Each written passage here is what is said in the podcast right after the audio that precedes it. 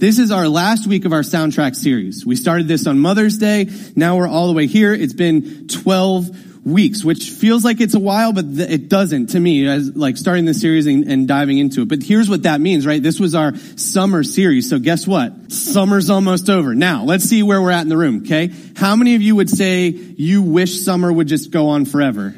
How many of you say that? Okay. Handful. The teacher's hands just went up, right? They're ready to go. How many of you are like, nope, I'm kind of ready for fall to come? I'm in, I'm in that boat. I am ready for hoodies. I am ready for football. I'm ready for soccer to come back. I'm ready for all of it. So it, depending on where you're at in the room, right? This is a good thing. Like we're getting to August. So we're like less than a month till school starts, but like maybe you're wanting some, so you've got some summer left, but we're starting to, to move in that direction of, of here comes fall. And so, um, at the, at the end, when I do the wrap up, I'll tell you what our next series is going to be, but this has been a really good good time for us to kind of walk through the fruit of the Spirit and all that kind of stuff. And so what I want to do today is I, I, just want to remind us of where we've been and I want to kind of put a bow or put a button on this conversation and, and, and how do we do it? Because here's what we did, right? We took all the fruits of the Spirit and we went through them one by one, which is a, a separate conversation for each and every fruit of the Spirit. And so there's a, that's a lot of content, right? That's a lot of stuff to say, okay, I do well in this area, or maybe I don't do well in this area, and, and kind of figure out how it, but then, but then how do I make sure I do it all? Like, how do I, how do I take it and say, I'm gonna make these things a part of who I am as a Jesus follower? That, that, that's hard to do. And so I'm gonna try and set us up to be able to have that conversation today. So here's where we've been okay? Especially for you guys who may not have been with us. We would say this is true. The soundtrack plays a huge role in how we understand the story. So movies, TV shows, video games, what you hear as you're watching what's on the screen is massively important for how you interpret what you're watching.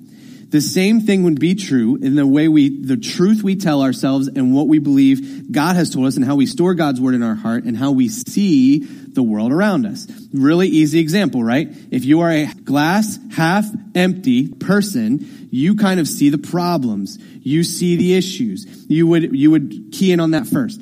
If you are a glass half full, there we go, got that time, you would maybe be a little more optimist. You would be looking for the good things and, and seeing how the bad things didn't happen. so when we kind of just know, like when I say that, you're like, typically I'm this or that, right? We kind of either fall into that, those categories. When that happens, it's the way we process life. Uh, that's usually because we've told ourselves some sort of truth or we've believed something or something's been built into us. And that's the way we interpret the world. And so Jesus kind of gets to this with God's truth. And in Luke 6 verses 43 to 45, it says this, a good tree can't produce bad fruit, and a bad tree can produce good fruit. A tree is identified by its fruit. Figs are never gathered from bram- thorn bushes, and grapes are not picked from bramble bushes. In verse 45, a good person produces good things from the treasury of a good heart, and an evil person produces evil things from a treasury of an evil heart. What you say flows from what is in your heart. So Jesus says, he says it, and I'll say it this way to kind of just rephrase it. The truth you believe in your heart will produce the fruit you see in your life. And so the question we've asked ourselves is, what's the truth we're putting in our heart? Because when he uses that word treasure, it's the same word we get the word thesaurus from. So he's talking about words, right? When we see treasure in scripture, sometimes we think about money or possessions, things like that. He's talking about the truth we believe. He says, what you believe to be true is going to produce the fruit in your life. And so then we draw the line to Galatians 5 verses 22 to 23, it says, But the Holy Spirit produces this kind of fruit in our lives love, joy, peace, patience, kindness, goodness, faithfulness, gentleness, and self control. There is no law against these things. So this is the fruit we're to bear. Jesus says, Believe the truth, and you will bear fruit. And these are the fruits that come. This is what should happen when you believe the truth of God. And the question is, how do we do all that? we can key in on one. And, and, like I said, as we've gone through, maybe there was a certain week that resonated a little more with you. Maybe there was another week that resonated. We went around the room and be like, which was your favorite? And we, we would all kind of maybe land a different spot. But the goal of all of it is to say all of these things, all of these things. And sometimes what happens is we can give ourselves a pass, right? If we looked at this list and we go, I'm pretty good at like five of those. That's a pretty good percentage. Like I can let the other ones go a little bit. But in reality, right, if we're understanding this correctly, we're supposed to have all of them, which is a pretty daunting task. To say I'm, I'm always patient is a difficult thing to say, right? I'm always gentle. I always have self control. That's difficult. So, so how do we do that? What, what's a frame of mind or a, a consideration that would help us say, I can, move in that direction and, and make this a part of who I am as a Jesus follower. And here's how I would say, where I would go. Taste and see that the Lord is good. This is where we're going to focus today.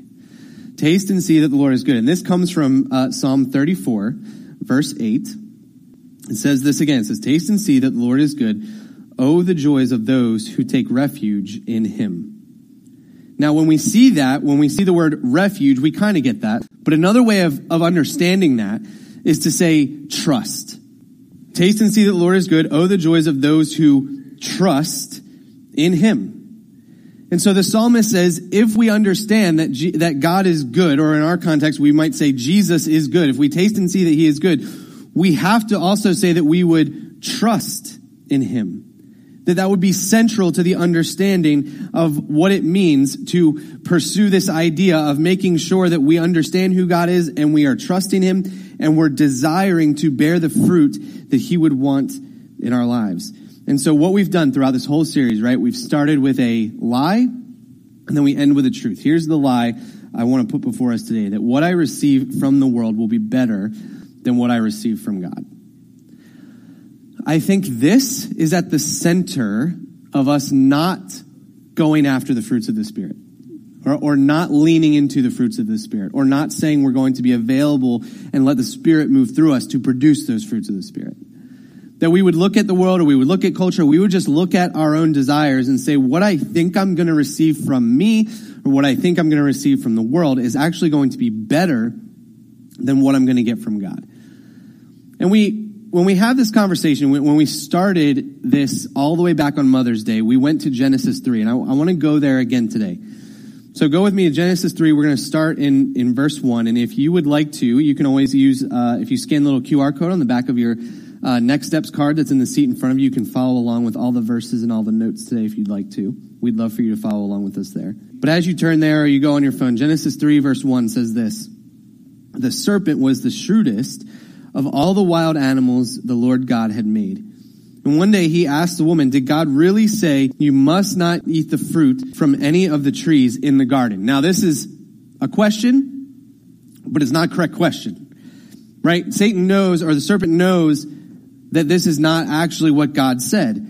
But here's the thing. When the way that he starts this conversation, the way that he starts this question should always be troubling to us. He goes this way and he says, did God really say? If we start to ask that question, we have to be very, very, very careful. Now, there are times and there are things where people have added on to what God has said, and they've put certain restrictions on. If you want to go back to Bible times, you would look at the Pharisees and the, the restrictions they were putting on people or the way that they were restricting life. And, and people do that today. People have done it in the past. And so we look at what God says and we would add extra things to it. And in those moments when we want to say, did God really say, we should be, we should ask that question and say, is this really something God is asking us to do? Or is it something that's not, God's not asking us to do? But when we're dealing with a clear issue, right? This was a conversation that God had with Adam and Eve. And he said, you can eat from any tree. Just don't eat this one. Just don't eat from this one. It was a clear sin directive. And then Satan comes in and goes, did God really say this is very dangerous? And we see this today, right? We want to go after something. We feel pulled towards that and we go, did God really mean that? Did God really mean that I have to deny myself of that? Did God really mean that it wasn't supposed to be this way? When he's clearly said it, and we start to ask that did God really question, it's very, very dangerous. And so he says, Did God really say you must not eat from, of the fruit from any of the trees in the garden? Verses 2 and 3. Of course, we may eat from eat the fruit from the trees in the garden, the woman replied. It's only the fruit from the tree in the middle of the garden that we are not allowed to eat. God said, You must not eat it or even touch it. If you do, you will die. Verses 3 or 4 through 5. You won't die, the serpent replied to the woman. God knows that your eyes will be opened as soon as you eat it, and you will be like God, knowing both good and evil. Now, if, if you have kids, right, you've probably come to a moment in life, or if you were a kid, you might remember this, where you tell a kid not to do something. Teachers might go through this. You might remember, right? And they look at you and they go, you say, don't touch that. And they just look back at you and go, or what? right? Or what? Like, what's actually going to happen if I do it? What are they doing? Well, when we did this, right? I did this. Your kids, did, they're trying to figure out is what's going to happen to me as bad as I think it's going to be, or is it worth taking this risk? And saying, I'm gonna, I'm gonna touch it, or I'm gonna take it, or I'm gonna do it, whatever. And maybe it's worth actually pulling it off. Now, if you have a toddler, they don't do this by actually asking it. They just look at you as they're doing it to see how you are going to react, right? They're trying to figure this out. All the parents in the room that had toddlers are laughing at me because they know this is kind of what's happening, right? She, Eve says, we'll die if we eat it. Satan goes, no, you won't. It's not going to be that bad. You'll be okay. It's totally worth the risk. Again, this is what we do when we think about what God has told us and whether we want to follow it or not. We play this game. We go, is it worth it for me to say, I'm going to step into this space or I'm going to pursue this relationship or I'm going to do this thing, even though I know it's not God's plan. I'm going to go because I just want to see. Like, what's the line on how close I can get where the consequence starts to happen and where I can still enjoy what I want to enjoy? And he says, you won't die. God knows that your eyes will be open as soon as you eat it, and you will be like God, knowing both good and evil. Now, here's the thing He wasn't lying, but God was trying to make sure that they didn't have to experience what God knew they were going to experience. Just like someone who looks at a kid and says, Don't touch the hot stove. Why? Because we want to take all, away all your fun from touching the stove. No, it's because we know what will happen and you don't. And so we say that because we care about you. And yet, at times, right, we decide we want to pursue that thing. So then what happens in verse 6? The woman was convinced. She saw that the tree was beautiful and its fruit looked delicious, and she wanted the wisdom it would give her. So she took some of the fruit and ate it. Then she gave some to her husband who was with her, and he ate it too. By the way, Eve gets a bad rap here. Adam was right there, okay? So he was there too. But they both take it and they both eat it. Here's what's very interesting to me. Ton of food analogies as we've gone through this, right? We, we want to bear fruit. Then I'm talking about taste and see that Lord was good. Here's the thing that's super interesting to me. The very first sin was a sin of taste. The very first time anyone sinned, it was to say, I want to taste what this is like. That was the whole thing. God told me not to do it, which automatically makes us want to do it. But at the same time, what was the thing that drew Eve in? It looked good. It looked like it tasted good. She knew the other fruits tasted good. Well, I want to try this one. So she did. And so Adam did. And so the very first sin was the sin of saying, I want to know what it's like to taste that and I just want to experience it. But it was also, I want to know what God doesn't want me to know. I want to know what he's doing that he's not allowing me to do. And so I, I think about this question when we process this, and I, I ask this of myself too. Why do we believe the creator of the universe wants to lie to us? Because that's ultimately what it is when we decide we want to sin. We decide that what God has told us is a lie because we must know better, because it can't be that bad because it's going to put us in a place that's better than what he's asking us to go to. So ultimately, if that's the case, if that's really it, that we can experience something better or it's, it's going to be more fun for us or it's going to be the best thing for us, like if that's really the case and, and it's against what God says, then ultimately God must be lying to us. And yet, if we went around the room and we said, for, for most of us, unless you're not a follower of Jesus yet, right? For most of us, if we went around the room and we said, do you believe God lies to you? We would all say no. And then, yet, we would still make decisions that say, God must be lying to us because I'm going to go against what he says. Like, that doesn't make any sense. And yet, I'm saying along with you, like, I do it too. I assume that it must be a lie or it just must be better for me to pursue this thing we're going to flesh out Psalm 34 a little bit further. So we're going to go back to verse 8 and we're going to read down to verse 22 because I think the psalmist has really good stuff to say about this and, and helping us understand where do we get to the point where we'll say, I'm going to trust God enough that I'm going to actually put this into practice and bear this fruit. And so again, Psalm 34 verse 8 says this, taste and see that the Lord is good. Oh, the joys of those who take refuge or trust in him verses 9 and 10. Fear the Lord, you his godly people, for those who fear him will have all they need. Even strong young lions sometimes go hungry, but those who trust in the Lord will lack no good thing. This is a very interesting analogy. Even the young lions, right? When you think about a lion, what can a lion catch and eat? Pretty much anything. Like they'll, they'll chase down small game. They'll get something that's pretty big, right? They're going to go after. It. It says, even they go hungry sometimes, but he says, but those who trust in the Lord will lack no good thing. Now we got to keep reading. Verses 11 and 12. Come, my children, and listen to me, and I will teach you to fear the Lord. Does anyone want to live a life that is long and prosperous? Verses 13 and 14. Then keep your tongue from speaking evil and your lips from telling lies. Turn away from evil and do good. Search for peace and work to maintain it. What does that first verse there, that first phrase, verse 13, then keep your tongue from speaking evil and your lips from telling lies. What did Jesus say? If we keep the truth in us, it will, it will flow out of our lips and out of our mouth and it will be the thing that comes out of our heart. What does the psalmist say? Keep your tongue from speaking evil and your lips from telling lies. Like it, it's all connected. It's all this idea of what's going on in here is going to influence what we say and what we do. And so the psalmist says, this is what I call you to. This is what you should do. Turn away from the, from evil and do good, just like Jesus talked about. This is search for peace and work to maintain it. Verses 15 and 16. The eyes of the Lord watch over those who do right his ears are open to their cries for help, but the Lord turns his face against those who do evil. He will erase their memory from the earth. Verses 17, 18. The Lord hears his people when they call to him for help. He rescues them from all their troubles. The Lord is close to the brokenhearted. He rescues those whose spirits are crushed. And then he says this in verses 19, 20. The righteous person faces many troubles but the Lord comes to the rescue each time.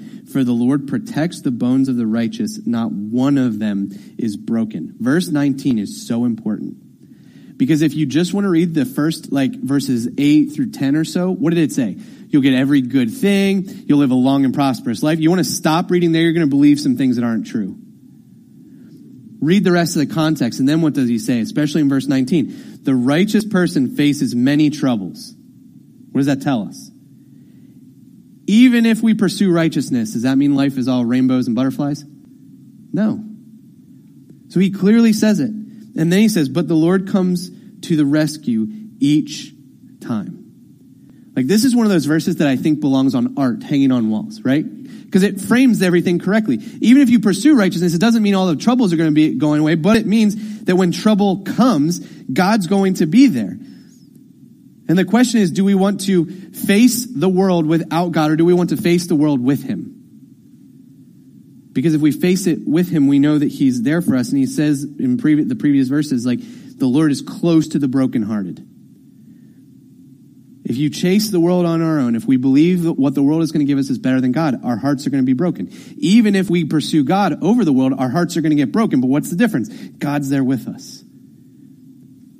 And He hears us he says the Lord hears his people when they call for to him for help. And then verses 21 and 22, it says, Calamity will surely destroy the wicked, and those who hate the righteous will be punished. But the Lord will redeem those who serve him. No one who takes refuge in him will be condemned. And that last phrase, no one who takes refuge or trusts in him will be condemned. That's the goal, right? When we exit this world and we stand before God, and the question is, how do you know you're good with God? How do you know that you're going to spend eternity with Him? And we stand before Him covered in the blood of Jesus, and we say, It's because of Jesus, right? Nothing I did, not by works, by grace alone, through Jesus. That's how I know. We will not be condemned. And on that side, guess what? We get every good thing. We'll live that life that's long and prosperous because we know Him, because the world doesn't end here. So ultimately, that's what we want. We understand that in the world, there's going to be difficult times, but if we trust Him, we get this opportunity to say we will not be condemned because Jesus has paid for our sins. So here's the truth, right? We talked about our lie. Here's the truth I want us to remember. The God who created me and died for me made a promise to me. The God who created me and died for me made a promise to me. Now, here's, here's what happens when we think about God sometimes, okay? And I think this happens in church. I think it happens in culture. Like, I think if you just did like a survey of what do you believe about God for just people that are just out on the street or whatever, like, what would that look like? And, and usually it's something like this that God is just sitting up in the sky on a throne, which, okay, he's sitting on a throne and got that right. He's just kind of sitting up in the sky and God is just kind of this cosmic police officer, right? And, and what we would really want maybe from God is that when the bad people do things like really bad things, that he would just like throw a lightning bolt and like hit them, right? And just be done with them so they can't bother the rest of us.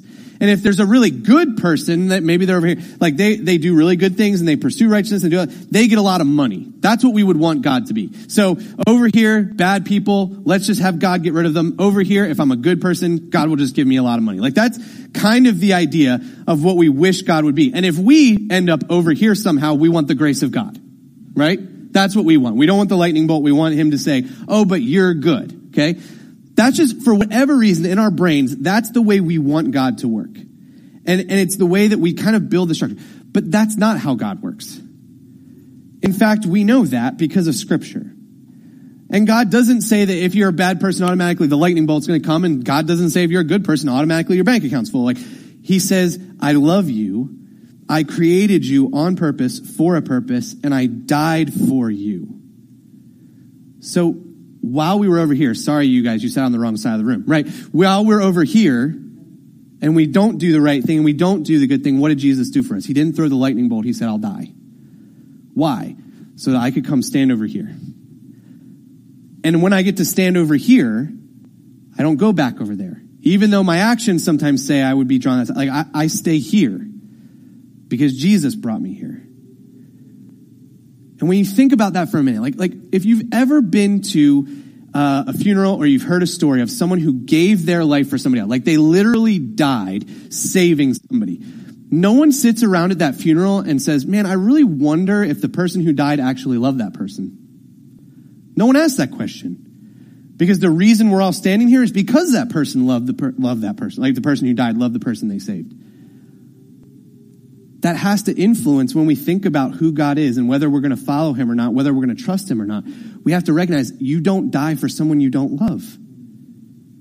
And so when we think about Jesus that way, we go, it, it just changes. It rewires our brain. We go, God made me. That matters. God died for me. So he clearly loves me and he made a promise to me. What's the promise? It's not everything that rainbows and butterflies, but if I trust him, if I pursue his instructions on life, if I live life the way that I'm supposed to, the way that He calls me to, then I won't be condemned at the end. That's the goal. And when we boil it down to that, like how do I then, how do I then have the ability to live out the fruits of the Spirit? It's, it's just, there's this God that created me and He died for me and He made a promise to me and I believe Him. So I live this way, even though it's difficult, even though I don't always do it. Even though it's easier for me not to do it, I pursue this instead of pursuing and believing that what the world has for me is better than what God has for me. And, and here's, here's the thing. When I, when I choose the world, here's, here's what happens. Okay. And we, and we do this and we wonder why things go awry and we wonder why things don't work out. Here, here's what happens though. When I choose the world over God, I roadblock his blessings to me. Like, it, it doesn't mean that, my, like, uh, yeah, I'm standing over here, my bank account's full. That's not what we're talking about. But what I am talking about is what was the blessing that God had for Eve and Adam? You will never know what sin is. You will never know what death is. You have the ability to do life with me. That was a great blessing. What did Adam and Eve do? They roadblocked it. They made a decision that said, this is going to change now the trajectory moving forward. And the same thing can happen to us when we choose to live life in a way that says, I'm not going to be the person that God called me to be. I'm not going to live the life God called me to live. That roadblocks certain blessings that are going to come because God has built life. Like He made the way, He built the way things are supposed to work. And if we don't live out that reality, it's going to roadblock what we understand and what we know to be true. And God says, if you pursue me, you will be rewarded. So what do I do? How do we how do we tangibly say, okay, we're we're going to pursue this? So simple question, right? What does it look like to taste and see that the Lord is good? I have three things I'm going to flesh out as we as we kind of land the plane today. Here's the first thing. We have absolute trust in God's design and plan. We have absolute trust in God's design and plan. Now, Here's the other side of this argument, okay? I would say, here's my, my argument, and I'll give you the other side. Here's, here's what I would say. When we look at Scripture and God says something clearly, we follow it. Done. Not moving from it, not getting off of it. Now, sure, there's some study into what do the Greek words mean and how we understand. Okay, great. We're going to do that. We're going to say, but largely, here's what I would say to us. Largely, when we look at scripture and we look at the way people have understood what the scriptures mean for the last 2,000 years. There's not, we get it. Like when we read it at face value, that's what it means. Okay? Now here's the other side of this argument that people would say. So you're going to use a 2,000 year old book to teach you how to live today. And they would accuse pastors like me that say, let's read it at face value and take it. They would say, you're trying to manipulate and control people using a document that is far outdated and can't be true. But here's what I know that when we study this out, many, many, many, many, many times, like the vast majority of times, the statistics of whether someone has a better life or not based on what scripture tells us, the statistics are always on the side of God. So I'll give you some examples, right? One of the things that is so hard with this conversation right now that, that we have absolute trust in God's design plan is his plan for marriage, right? we would say one woman, one man, till death do you part. In general, that's what we would say. The question in culture is can it be two men, two women? What does that look like? How does that play out, right? And people will ask this question, and followers of Jesus will ask this question Did God really mean? Right? We go back to that question Did God really mean? And I'm telling you, this is what he meant. So but here's, here's, and here's how I know this to be true, right? Here's why I get statistically on the right sides. Because people who follow that rule of marriage have a better success rate in their marriage. Some people will also say, let's get off of that conversation for a minute and say, there's also the idea out there, I have to live with the person and sleep with the person I'm going to marry before I marry them. Statistically, people who wait till they're married to live together and have that type of relationship have a longer marriage and have less of a divorce rate. So when we look at God's plan and we say, this is what God has handed us, this is what we're supposed to pursue, when we think about that and then we play that out, the statistics are in his favor. Why? Because he's the one who created it and he says, this is how it's supposed to be. So listen, this is the first thing we have to do. We have to look at God's plan and say, this is what I'm going to do. We don't play the did God really say game. And we say, I'm going to trust him. I'm going to put my trust in the fact that what he's calling me to is clearer and truer than what I think is true. And I'm going to get myself out of the way. Here's the second thing. If you are growing in Christ, your tastes will change. Here's what I mean by this. In 1 Corinthians uh, chapter 3, this is what Paul says. Dear brothers and sisters, when I was with you, I couldn't talk to you as I would to spiritual people. I had to talk as though you belonged to the world or as though you were infants in Christ. Verse 2 I had to feed you with milk, not with solid food, because you weren't ready for anything stronger, and you still aren't ready. Verse 3 For you are still controlled by your sinful nature. You are jealous of one another and quarrel with each other. Doesn't that prove you are controlled by your sinful nature? Aren't you living like people of the world?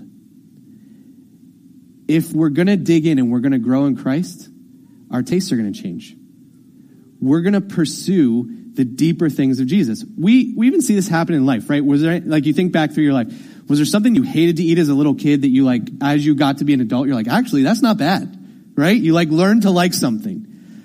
And there are things when we say to kids, whether you're a parent or a teacher or, or you work in Grace Kids, like anyway, like we'll say, don't do that.